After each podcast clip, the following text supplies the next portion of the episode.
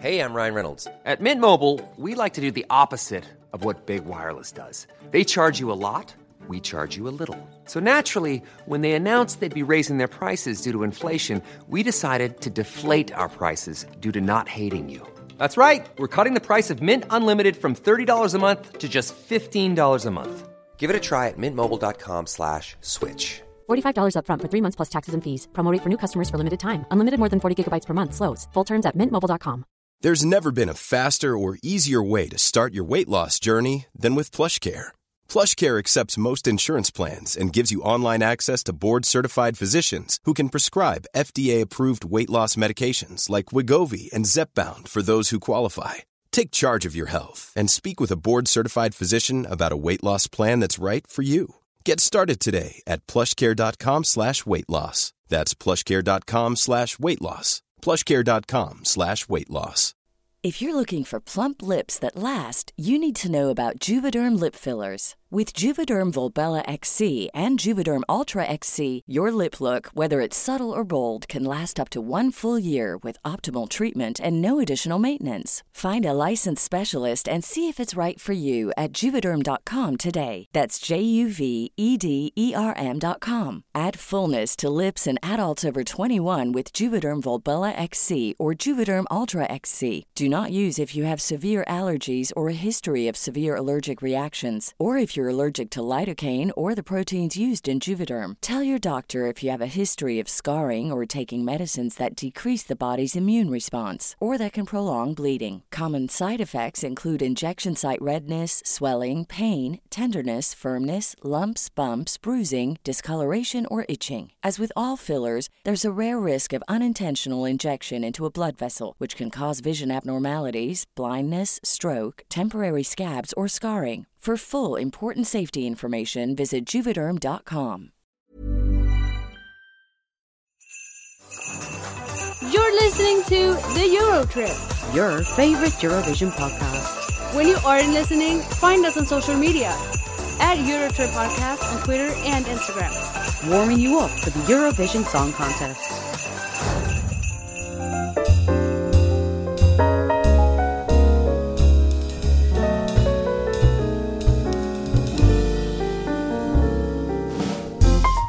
Hello, everybody. Merry Christmas. Happy New Year, whenever you may be listening to this episode over the festive season. It's Rob here. It's great to have you here, and I hope you have had a wonderful Christmas. And it is brilliant to have you with me for this belated Christmas gift from us here at the Eurotrip, the world's favourite Eurovision podcast. This is the present that you forgot that was kind of hidden at the back of the tree, and then you've opened it, and you're like, actually, this has been my favourite Christmas present of the year. Or at least that's what we're hoping anyway. Today I'm bringing you a special feature length conversation. So sit back, relax, enjoy this, maybe with some wine, some port, some cheese, or maybe on one of those festive walks where the wind is a little bit bracing, but you know, maybe there's a pub at the end of it or something, so it's all worthwhile. Today I am chatting to the managing director of Eurovision 2023. So, this is Martin Green, and he was the man responsible for organising every single aspect of Eurovision in Liverpool. He was responsible for coordinating everything from the opening and interval acts, the flag parade, the lighting, the stage, the logo, the slogan, all of the above. So, loads to talk to him about. It was brilliant to have him actually join me in a studio in London. So, we were together to have this conversation, which I think just made the whole thing a little bit more wholesome and a little bit more lovely. So, hope you enjoy this. And also, remember to share it and tell a friend if you think they'd enjoy this between Christmas and New Year as well. And also, we'd love you to get in touch and let us know what you think at Eurotrip Podcast on Twitter and Instagram, and we're on TikTok as well. And also feel free to send us an email hello at EurotripPodcast.com. Be great to hear your thoughts on this chat with Martin, but also please do tell us if you've been enjoying the podcast over the last 12 months throughout 2023 as well. So here he is then. This is my chat, my gift to you, my chat with Martin Green, the managing director of Eurovision 2023. Martin Green, welcome to the Euro Trip. It's good to be here. Uh, Martin, how are you? Because we are talking, what, six, seven months on from an incredible period of your life where you were very busy for quite a long time, obviously organising the Eurovision Song Contest of 2023. So, how are you now?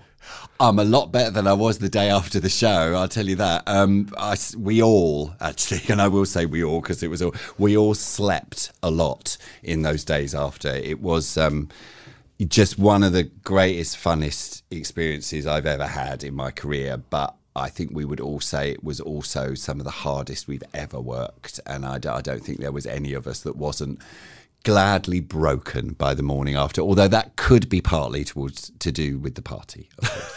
I will ask about the party. Obviously, it goes without saying. Martin, we had the opportunity to chat to you a couple of times, very, very briefly, in the run up to, to Liverpool because you were very busy. So it is lovely to have you here to sit down and just go through everything that happened, everything that was Liverpool 2023, and also celebrate it because you must look back on it very fondly, despite the fact, of course, the morning after it might not quite have felt like that. Uh, it, it's one of the, it, it's just one of the privileges of my career to do that show. I'd all, you know, we'll probably get into this, but I'd always wanted to do that show, and I couldn't believe believe on a personal level I was doing it. We had the greatest team. We had a really important reason for doing it. And collectively, man, did they pull it off. And so the, the, the best thing you can do when you produce a show is walk away without regrets. And we had not one single regret about it. it, it and, and actually, thank you for the opportunity because it, it's really nice to, like you say, when you're in it, you get like, okay, I can give you 30 seconds because it's just madness. But to be able to sort of sit down and think about it and actually have a record for myself about this journey, apart from obviously the show itself, which I have a record of, I also have a bag that's made out of the banners that arrived the oh, other that's day. That's nice. Yes, which I've got. I've got a lot of swag from it, which has got pride of place in the house now. I'd expect nothing else. I'd expect. I'd expect nothing else. Do you know what they gave me? The EBU gave me a mini trophy. How big? How, like, like, a small, like it's about this big. Like it's what, like a, a mini version. Yeah, I think you might be able to buy them on the shop. I don't think they made it. But you didn't have to no, buy I yours. didn't. But the EBU, as a thank you, they gave me a certificate that said that I had done Eurovision. Uh, as if you'd done like your 50 meter swimming badge, right? but bigger. It's, but it's brilliant. I love it. It went straight to the wall, and they gave me this mini trophy, and it's like one of the most precious things. And um, Arga, our cleaner, is a massive Eurovision fan, and she was like running around the house. and I was like, it was really funny. It's like, please don't break it. Uh, but she, yeah, she's uh, she's uh, Romanian, and she she uh, she loves the Eurovision Song Contest. It turns out. Uh, I was going to ask you where it lives. Can I ask you where it's it lives? It's on the shelf in the living room, and the and the certificate is uh, is is up on the wall in the hallway. I've got a load of pictures of of all the shows I've done, and it's pride of place up there. Rightly so. Rightly so.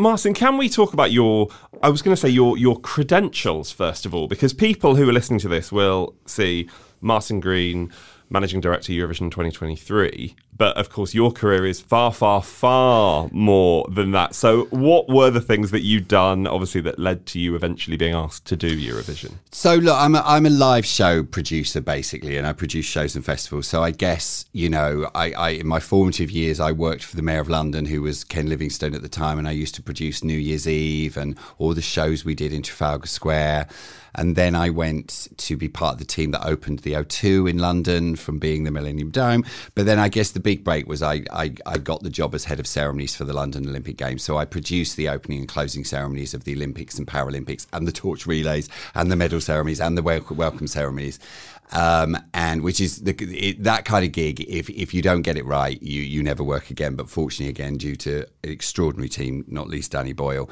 uh, and Kim Gavin on closing, and Bradley and Jenny on Paralympics, we you know we we got away with it.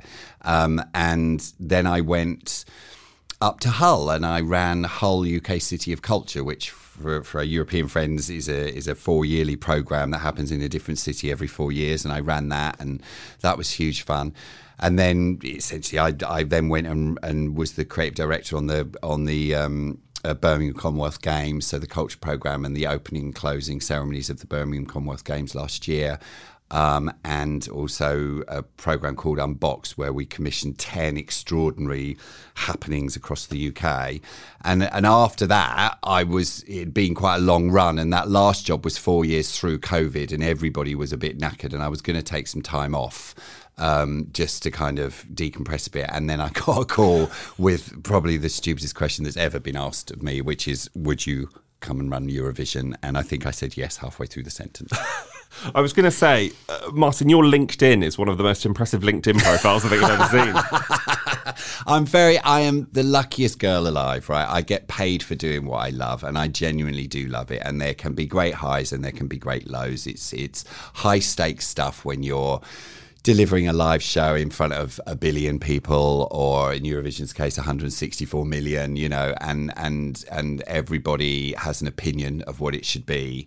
Um, but the rewards are enormous and I get to work with you know and I I, I, I won't not keep saying this, the most amazing group of people who are some of the same, some of them are different, um, but it, but doing something on that scale is truly a, a, team effort of many many different types of talent, um, and I'm lucky that there are also a lot of people who will keep working with me as well, which is also what you need. They don't go, oh God, not him. Martin, talk to me about the uh, about that phone call and and those first few weeks in in the job. You know, presumably quite daunting to begin with. You've done, obviously, you know, you've just mentioned you've done huge, huge events, huge projects, none bigger than the Olympic and, and Paralympic Games, of course, but quite daunting because Eurovision 2023 was was unlike any event I assume that you'd ever done before. We know it was unlike any Eurovision we'd ever seen before, but it was unlike any any event I assume you'd done previously. Yeah, I mean, there's so many different answers to that question, so I might waffle on a bit. You're right; it, it was different because obviously it was it was being hosted not in the country that won it. But there were similarities in that you know if you look at those big ceremonies for sporting events they are multi-country and you are literally welcoming the world. So the idea of doing something which is being competed by by many different countries you know there are similarities. I think you have to split it into the personal and the professional. Personally eurovision is is part of my culture it's part of my community. I have sat around the TV and watched it for what feels like all my life and felt very much a sense of belonging with that. And so, as my career in producing large scale shows went on, of course, you know, and I, I, your mind wanders. And I'd been asked many times, you know, what's the, what's the show you've always wanted to do? And it was always the same answer: Eurovision. I would, I have always wanted to be involved in that show and but also knowing that you know the odds of that happening were you know whatever 37 to 1 every year ongoing is right? So not really think it would happen. And then on the professional side i will confess as i was i was watching it in a hotel room when ukraine won. And i think we all thought i don't know how they're going to do that which then led to I wonder where it would be if it wasn't there. And then over the summer, you know, you started to pick up, you know, and again, because I work in the industry, you've got an inside track on it that there was a very real conversation of it coming to the UK. And I, and I won't lie, there were a few people who got an email or a call from me going, if this happens, I would very, I, you know, literally, it was a, I will make the tea right? I, I will do anything to work on that show. And in the end, you know, the BBC decided that, you know, whilst they knew no one can teach the BBC about how to make television. Organising these multifaceted live events might need a different kind of expertise, and that's when they reached out and said, "Would you do it?" And and by, by then we had six months left because through nobody's fault, um, it took six months for the governments to agree to bring it here. And there's a very sobering reason for this that for the Ukrainians to say that Eurovision was not going to happen in Ukraine was them saying that they believed this war would go on. And they were rightly in no rush to make a statement like that. But the BBC had started, obviously, the bidding process. So actually, my first day, was spent in the one studio, one show studio, handing the envelope to Graham Norton. So you were you were the the, the off camera, but I had I had the envelope, and Rachel Ashdown, who was my work wife on this show, the, the brilliant Eurovision uh, exec producer at the BBC. Uh, kindly, as it was my first day, said, You can do it. And uh, so I handed him the envelope. Did you double check the envelope? Well, I did, but no one double checked that it didn't say Liverpool on the front, right? So, by the way, my first day at work was a massive cock up for me.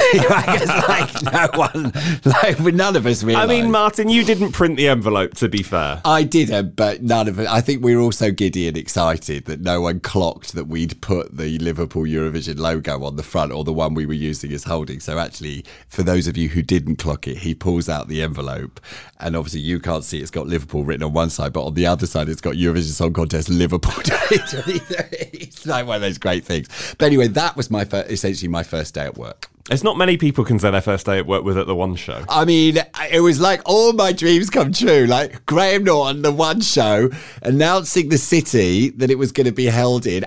And, you know, therefore, you know, that I was the managing director of Eurovision. I was in charge of the whole shebang. You know, it was, it was, God, it was amazing. So, managing director of Eurovision 2023, you've been asked this question a million times, so apologies for asking again. What does it mean? So, look, very simply, I was in charge of delivering Eurovision, right? As many people will know, it is the host broadcaster who takes responsibility for organising Eurovision. That's slightly different in major events because usually you, you have a completely separate organising committee set up for Commonwealth Games, sporting events, blah, blah, blah.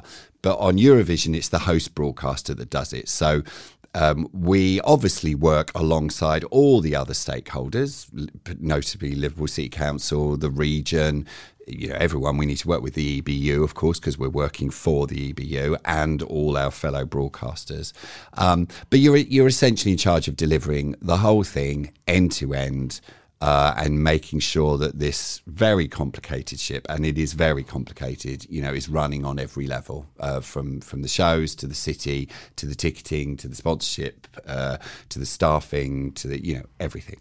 And how difficult is it keeping all of those stakeholders happy? Because, like you said, you know, you are working for the BBC in this instance, but you have the EBU, you have UAPBC, the Ukrainian broadcaster as well, and, and you know, so many other um, stakeholders. You've got sponsors and, and all sorts of things like that. So, how difficult is it to balance all of that? It can be very difficult. On this one, it was not difficult at all um, because we had this.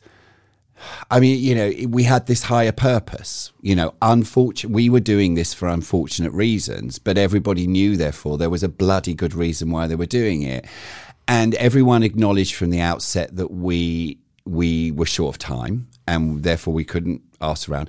But also, I think you know, Eurovision is a very pure thing. It does what it says on the box, uh, and it's very difficult to misinterpret it. Right? Unlike an unwieldy beast like a, an Olympics or anything like that. So everyone absolutely got it, you know. And so essentially, what we did first of all is we sat down with all the key stakeholders and just divvied everything up. So, you know, we all knew that ultimately, you know, we were reporting to the EBU, that was through the BBC.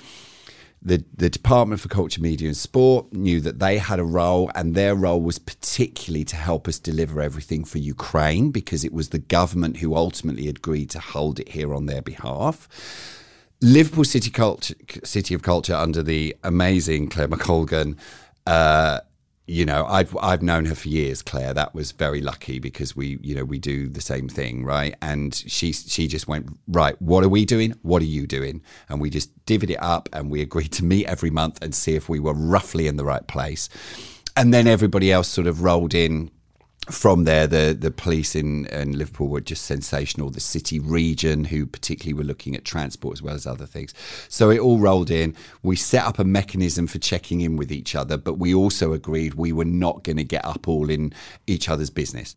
And so that made for sort of plain sailing. And then the really key thing, and, and, and we did it before we did anything, was that we went to Warsaw and met our Ukrainian colleagues. Warsaw was the closest we could get.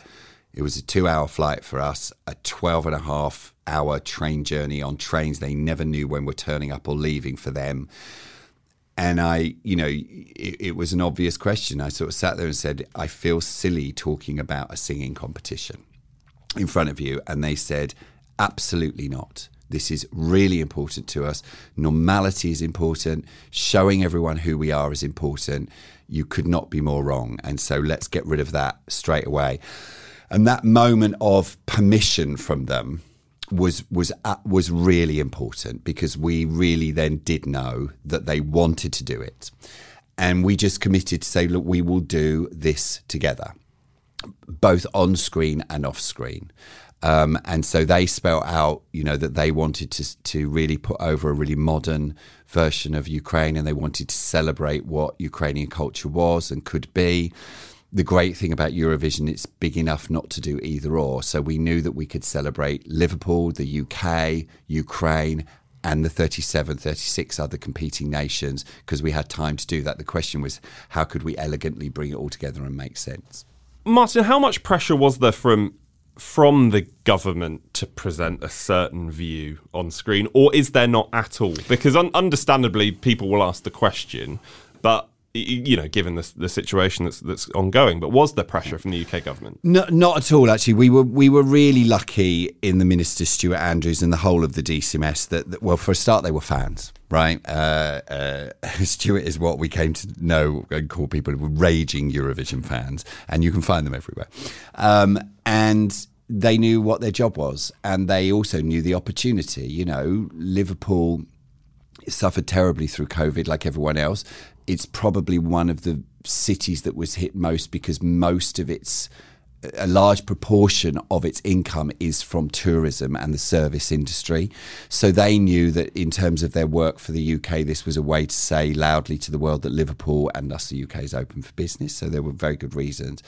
But there was an enormous amount of respect from the minister and the DCMS about the expertise of the people doing it. And, you know, their main message was crack on, shout when you need something.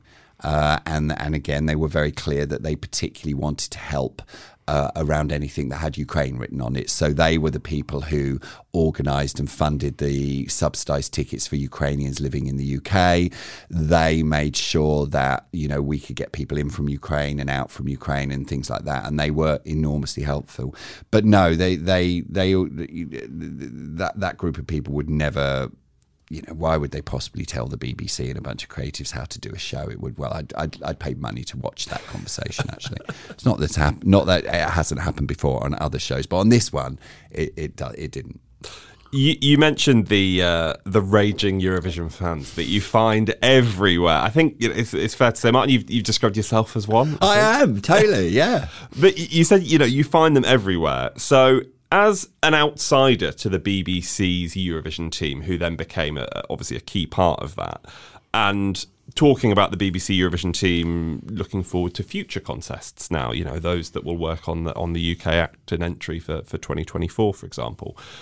Just how much can you get across to our listeners how much they care? Because there is often talk about when an act doesn't do well, or you know, especially not necessarily in the in the last couple of years, but previously well, they don't care. It's just another job that they do on top of this other mm. stuff, and they turn up in May, and that's what it is. Yeah. It's not that, is it? No, not at all. I think, you know, this was the first. I'd worked beside the BBC in nearly everything I've done, and I've always found them absolutely brilliant. But to go in and be part of the BBC for the first time in my career was a complete privilege. You have to understand that the BBC is full of people who are brilliant at their job right?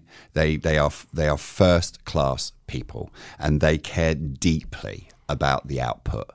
Um, you know, yes, of course, on one level, they care about how many people are watching it, and also if the amount of money that's been spent on it is value for money, right? And there's absolutely nothing wrong with that.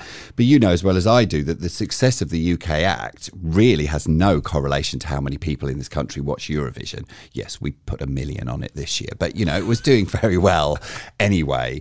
But you, you know, Rachel Ashdown, who is probably the person responsible for you know the renaissance of Euro- Eurovision on the BBC because she you know really did have a different way of looking at how we chose who was on and, and how we did it. And, and Rachel Ashdown's probably not a name that we mention a lot on the podcast. No, we, we have she's far too classy to do anything like this. Is Rachel? I, I did an interview with her. I think in October 2022, just in you know as we were getting the wheels in motion for 2023, and she said to me, she said, "I don't normally do these, and I'm not a big fan of of talking," which is hilarious when you were talking about. I think uh, yeah. at the time lead commissioner of entertainment for the BBC, and obviously then took on the role for Eurovision, but you know, an, an unsung hero for for the Oh, oh, totally, totally. She's brilliant, but as I say, she's she's she's uh, she's uh, far too classy to, to to put herself out there. She just gets on with the job, and she does it brilliant. But she's a, surrounded by brilliant people too. The the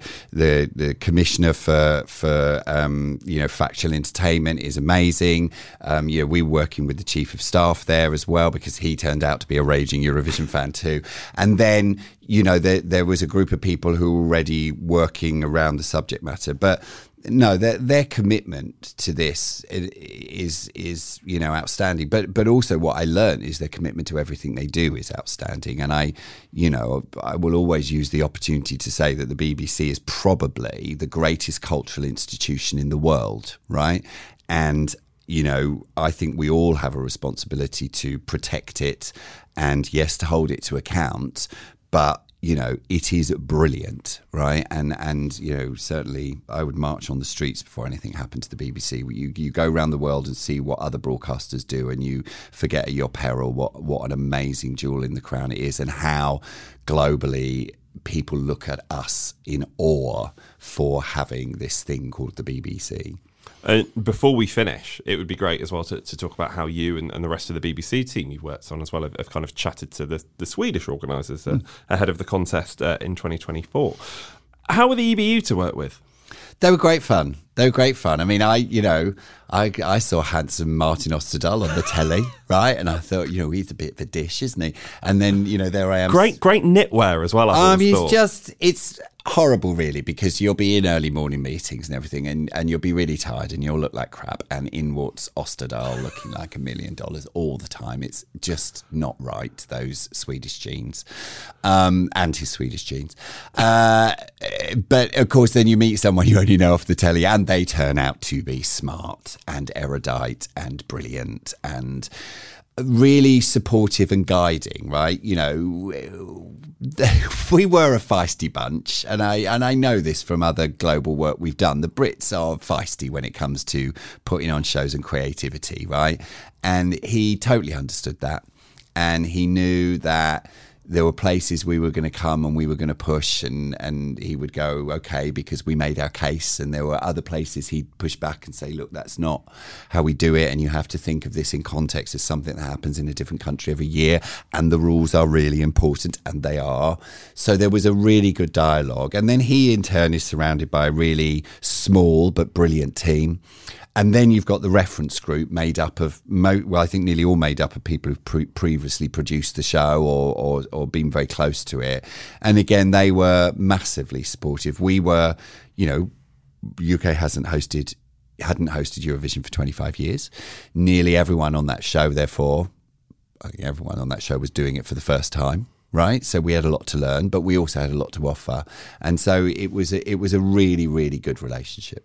Let's talk about some of the more creative elements, I suppose. Then, what were you mentioned the feistiness from from the BBC side and from your side? What were some of the most difficult conversations you had around stuff that you wanted to do? Are there any examples of stuff you wanted to do that you couldn't do? Not really, because it's you. You never really get that. If if those conversations, if creative conversations either get to yes or no, you you're probably having the conversation in the wrong way. Great creative conversations are with people with great opinions who are willing to listen to other people. It is never about compromise because you compromise creativity, you end up with beige, right? It's never about compromise, but it's about going, actually, yes, I accept that is a really good idea and is either better than the one I had or is a build on what I had, right? So you, you never really get to the point in good teams where someone's saying, no, I will not let you do this, you know. Um, I guess where, I guess we were pushing to mention the war and it's it's not that the EBU ever had a problem with that, but of course, you know, it makes people nervous because we're pushing it out to many many countries that have different views uh, on what not the war because I think everyone agrees it's outrageous and illegal and and it shouldn't be happening. Um, but but where the line is on particularly public broadcasting, and also where the line is between what is absolutely an out and out entertainment program and talking about serious stuff. So I think there were some really, really good conversations about where that line was.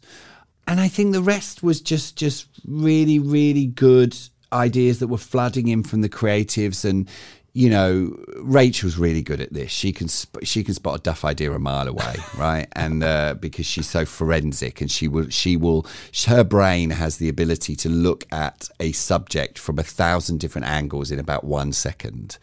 And she can each whereas it'll probably take me a week to come back in and go oh I've, I've I think I've realized that's not a very good idea right? So thank God for her. So yeah it, it was it was a very iterative organic process. Again one of the exercise I did with the team is that we sat down with the three broadcast shows and said where are they different and where do they where do they add up to make one? And it was one of the best sessions we did early on and said right what's what's what's the first program about? What do we want to get over? You know how do we want to welcome people? Number two continuing the journey but deepening the experience. And number three having hopefully got those two right you know the party to end all parties really. And it, it seems very simple but it was a very good exercise which then drew you could draw down where the rest of the content would go from there. Um, and so we mapped all that out at the beginning with the team. And then that gave us a sort of a direction of travel which also when we were blown off course we could remember and come back to again I wonder then what was the what was the most Eurovision in inverted commas conversation that you had? There were so many. there were so many. And now, of course, you've asked me, but you know, I mean, a lot of them are unrepeatable because it, it, does get very, very rude very, very quickly. This is why we never did a behind the scenes, and why I never ever do behind the scenes. This is why we want to do these I, chats. Well, I never do behind the scenes programs because um, the the process of making entertainment is essentially ludicrous, right? Because of the conversations you're having. Also, in Eurovision, most of the ludicrous content is provided by the acts, of course, right? So, you know, we were when we saw the was it the Croatian act for the first time, we were slightly worried about the underwear wearing and you know what might pop in and out of those. Uh, and yeah, mo- most of the conversation we had were about costumes and either the danger of or apparentness of genitalia. I think. Should we just leave it at that? that is fine. Yeah, we can leave it at that. Um, staging as well, I imagine, is quite difficult when it comes to, to, to, acts and songs and countries. Obviously, there was a the big talk was around obviously Sweden and Loreen, who Oh, obviously, as we know, went on to win, and the sandwich The maker. sandwich. Um, well, for a start, you know, it is. It's worth saying to people, you know, we made eight and a half hours of live television in five days. We ran that show 12 times, nine of them with audience. By the end of the week, the show is so long that the audience coming out and meeting the audience come in.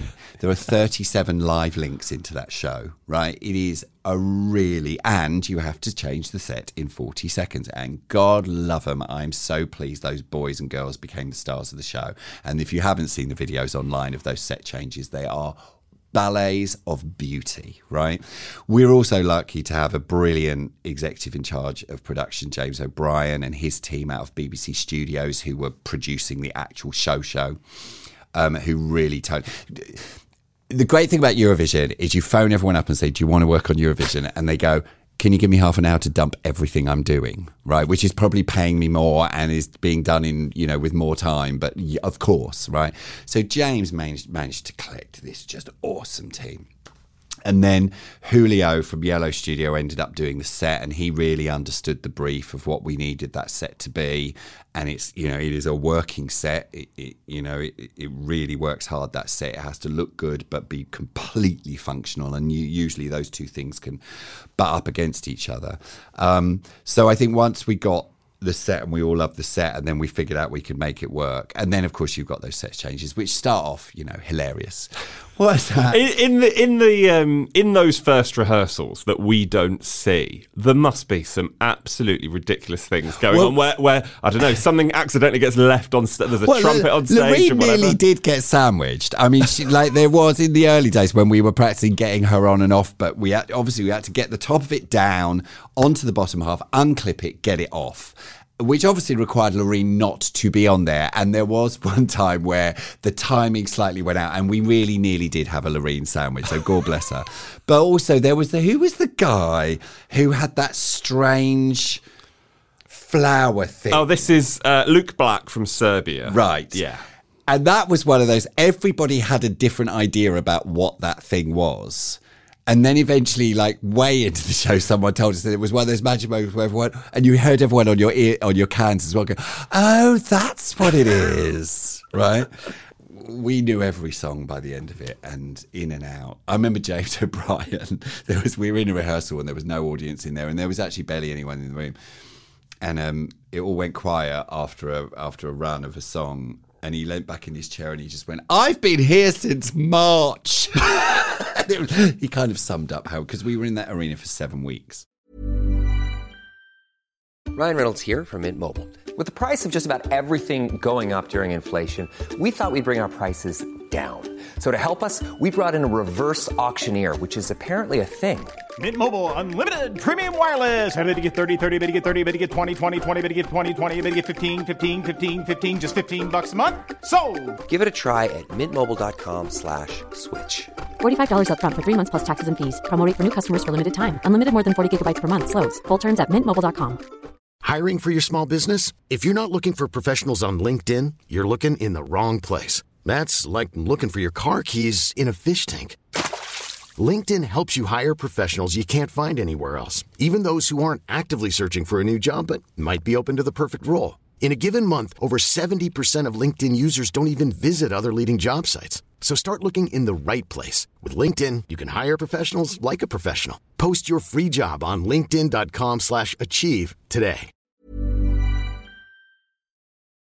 Martin, some of the other landmark stages, I suppose, of any Eurovision, you know, you have things like the, the allocation draw, for example, but you have the announcement of who will be hosting the show. Do you remember those initial conversations when the names that we eventually ended up getting were, uh, you know, suggested to you as, as, as we might be doing this? What do you think? Yes, the the na- the names that were suggested as the four were always the four. Now you obviously you're talking about more names because you don't know at that stage if people have av- availability or indeed want to do it. Right? You just- we shouldn't presume everyone's dying to do it. Not everyone is a raging they were in, yeah, exactly. Those, you know, the four of them. Oh no, no, sorry. So the three of the, the, you know, Alesha, Hannah, Graham, were absolutely being talked about from the beginning, and it was a case of talking to them and blah blah blah. And of course, they all you know, said absolutely they wanted to do it. The Ukrainians gave us four suggestions, I think, and then we spoke to people and and eventually uh, arrived at Yulia.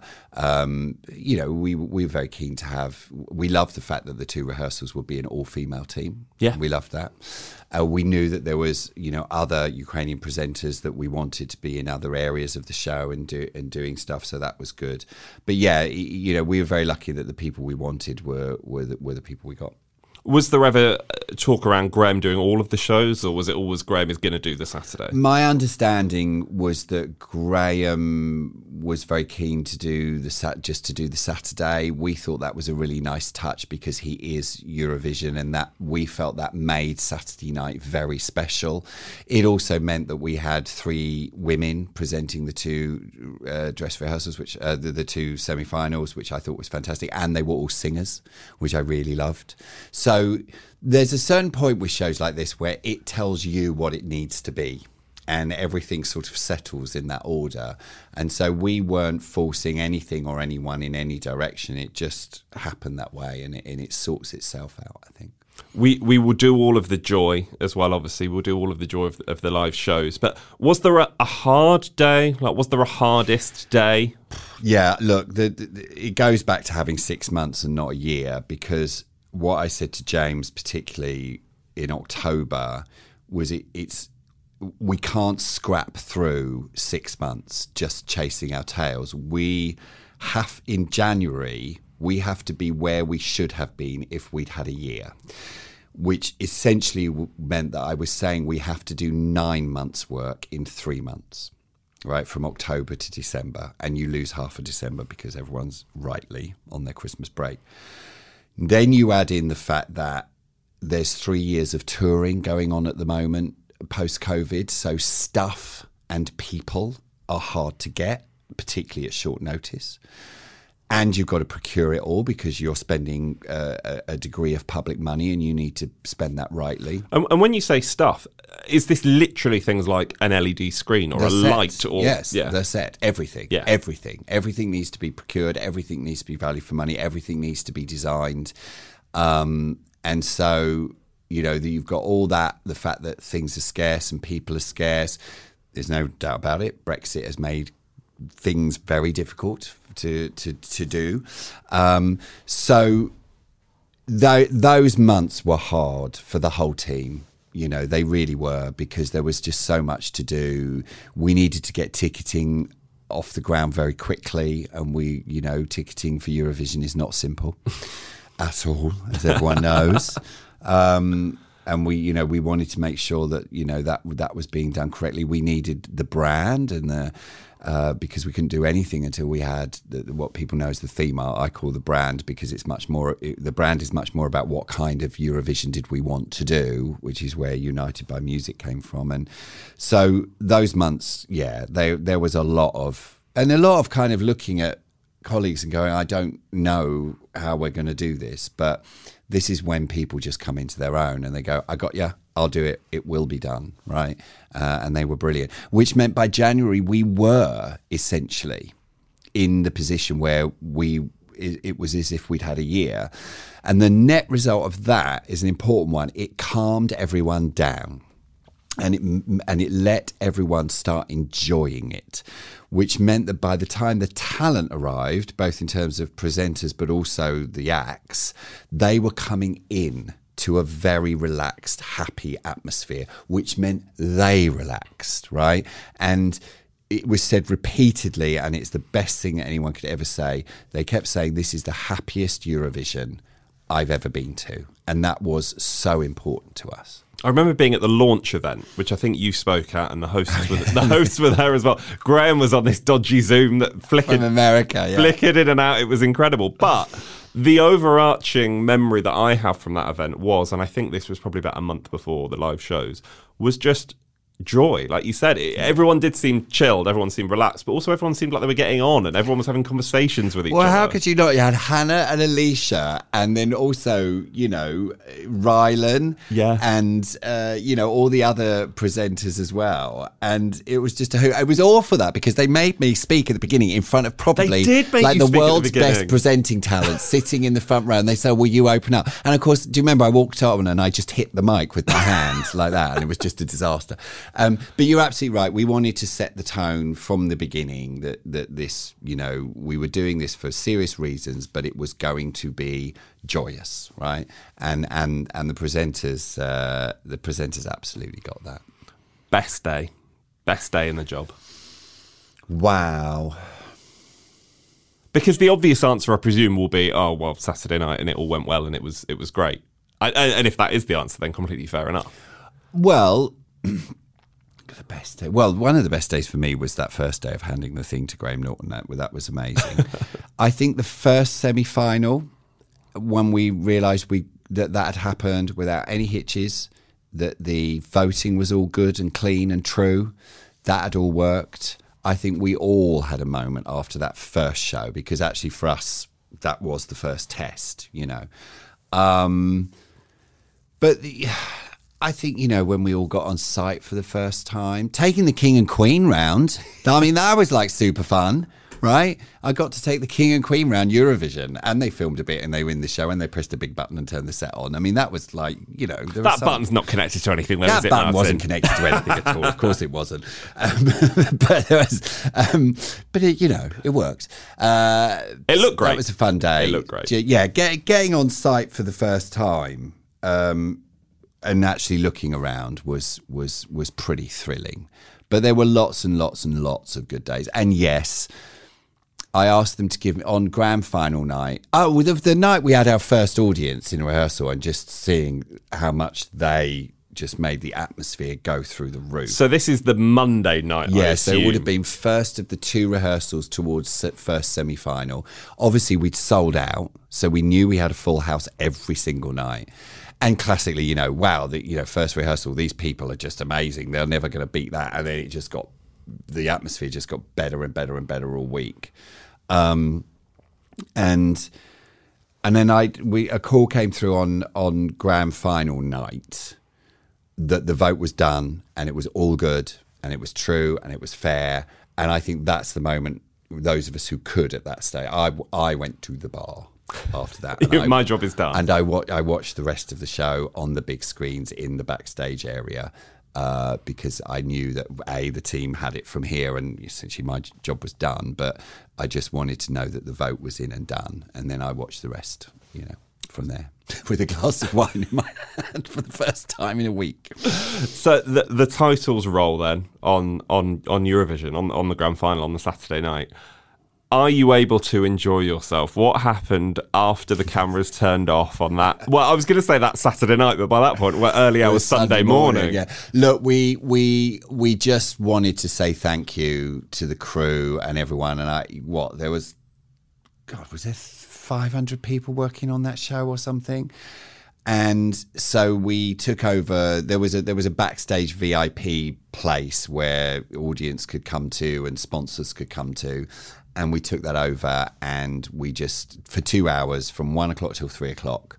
And what was lovely was everyone from the Sparkies to the people who were moving set to the cameramen to Graham and Hannah and everyone came down, and it was a hoot. It was a complete hoot because also, like again, there's there's nothing like doing a show that we knew was was good. Um, we felt it. We know the audience felt it. We knew the EBU were happy. It, you know, not one single hitch, and I really mean that.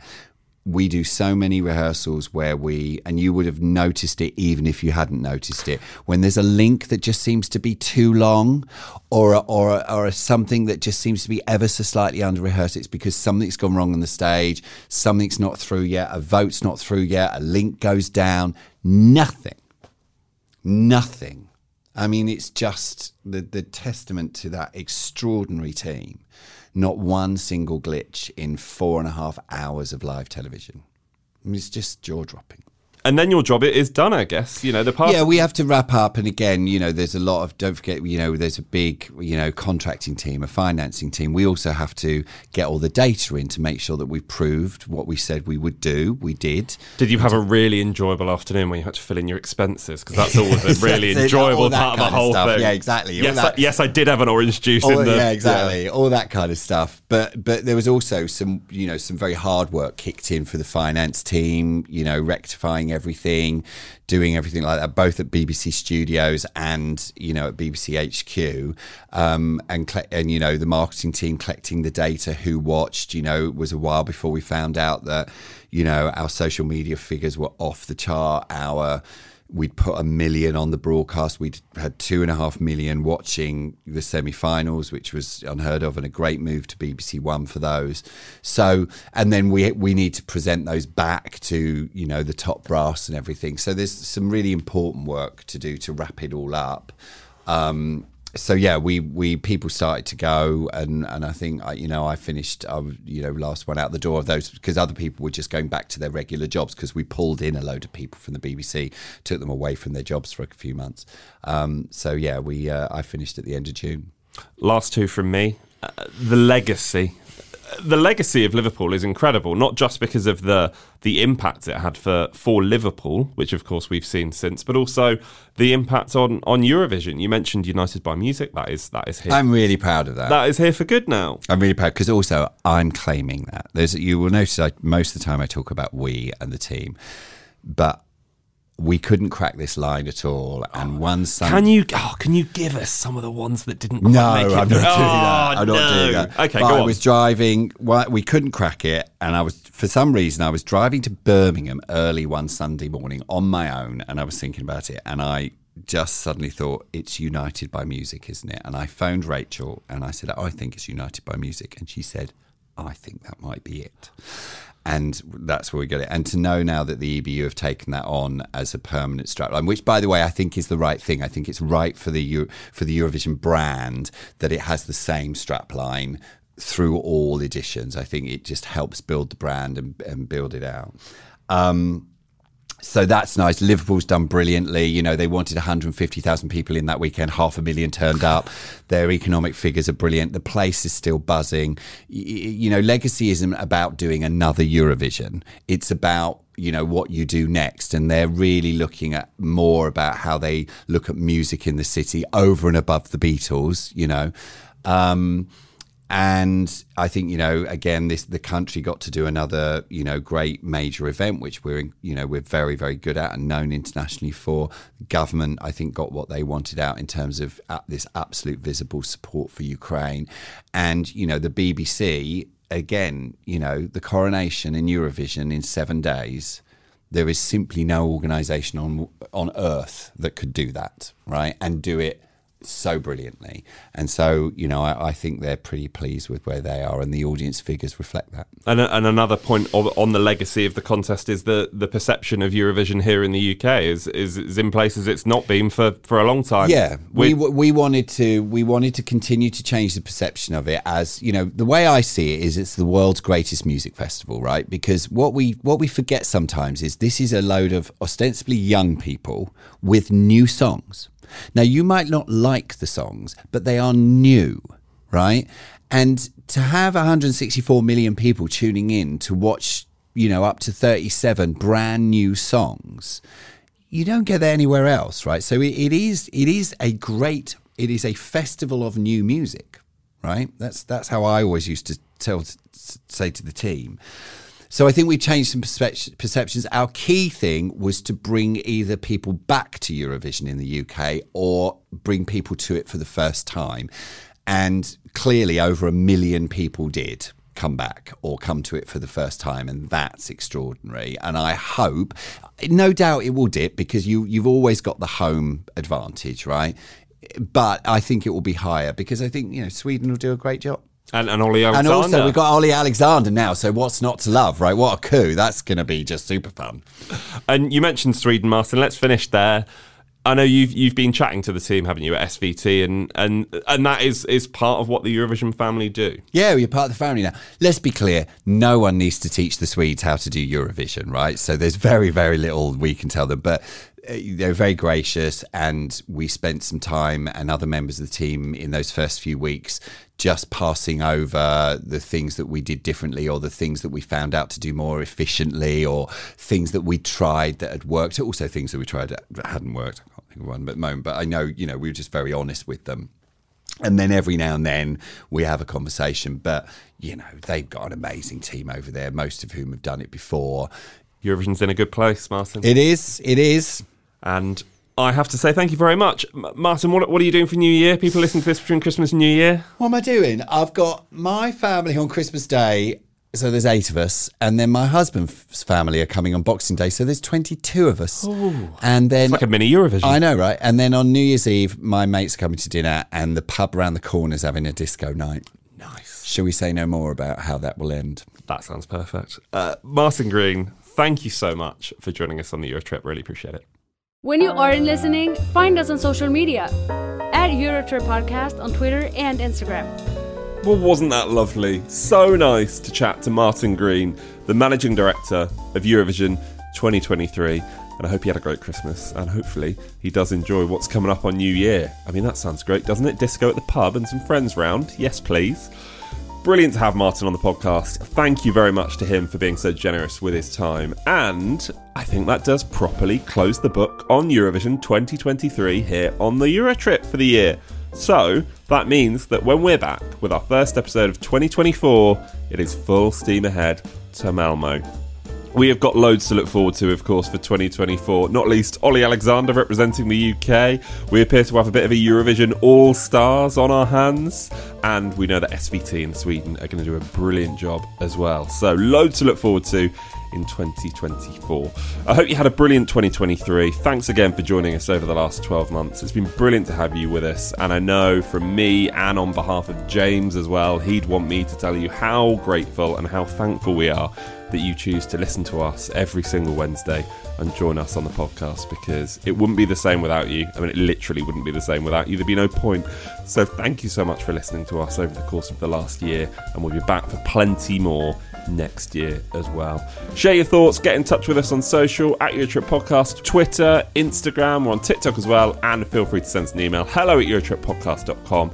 And if you enjoyed that conversation with Martin Green, or if you have enjoyed everything we've done over the last year, then feel free to buy us a coffee. You can do that over on buymeacoffee.com forward slash Eurotrip podcast. You can just donate a few pounds if you want, and we'd be ever so grateful. So thank you so very much indeed.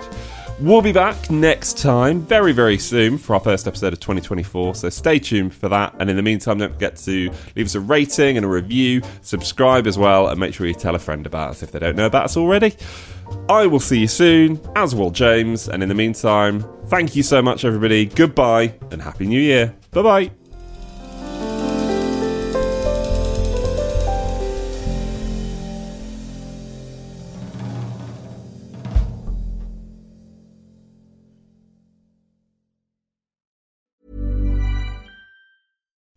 Would you like to look five years younger? In a clinical study, people that had volume added with Juvederm Voluma XC in the cheeks perceived themselves as looking five years younger at six months after treatment. Look younger, feel like you. Add volume for lift and contour in the cheeks with Juvederm Voluma XC. Reverse signs of aging by adding volume to smooth laugh lines with Juvederm Vollure XC. For important safety information and to find a licensed specialist, visit juvederm.com. That's J U V E D E R M.com. Not for people with severe allergic reactions, allergies to lidocaine, or the proteins used in Juvederm. Common side effects include injection site redness, swelling, pain, tenderness, firmness, lumps, bumps, bruising, discoloration, or itching. There's a risk of unintentional injection into a blood vessel, which can cause vision abnormalities, blindness, stroke, temporary scabs, or scarring. Talk to a licensed specialist to find out if it's right for you. Acast anbefaler. Mit navn er Anders Morgenthaler. Over for mig sidder Roald Bergmann. Vi har lavet en ny podcast, der hedder Dopaminklubben. Og Dopaminklubben er en klub, hvor ADHD er fucking sjovt, og hvor det griner. Det behøver ikke at være super alvorligt. Vi er skide trætte af alle de der podcaster, forklarer mig nederen der. Vi gør grin med vores ADHD. Mulig ADHD. Ja, vi udreder mig, fordi nogen siger, at jeg har det. Jeg ved det ikke rigtigt, det finder vi ud af. Vi har i hvert fald lavet vedmål. Ind og lyt til Dopaminklubben. Hver uge udkommer vi. Der laver vi sjov og spas med at have den her vidunderlige dopaminmangel.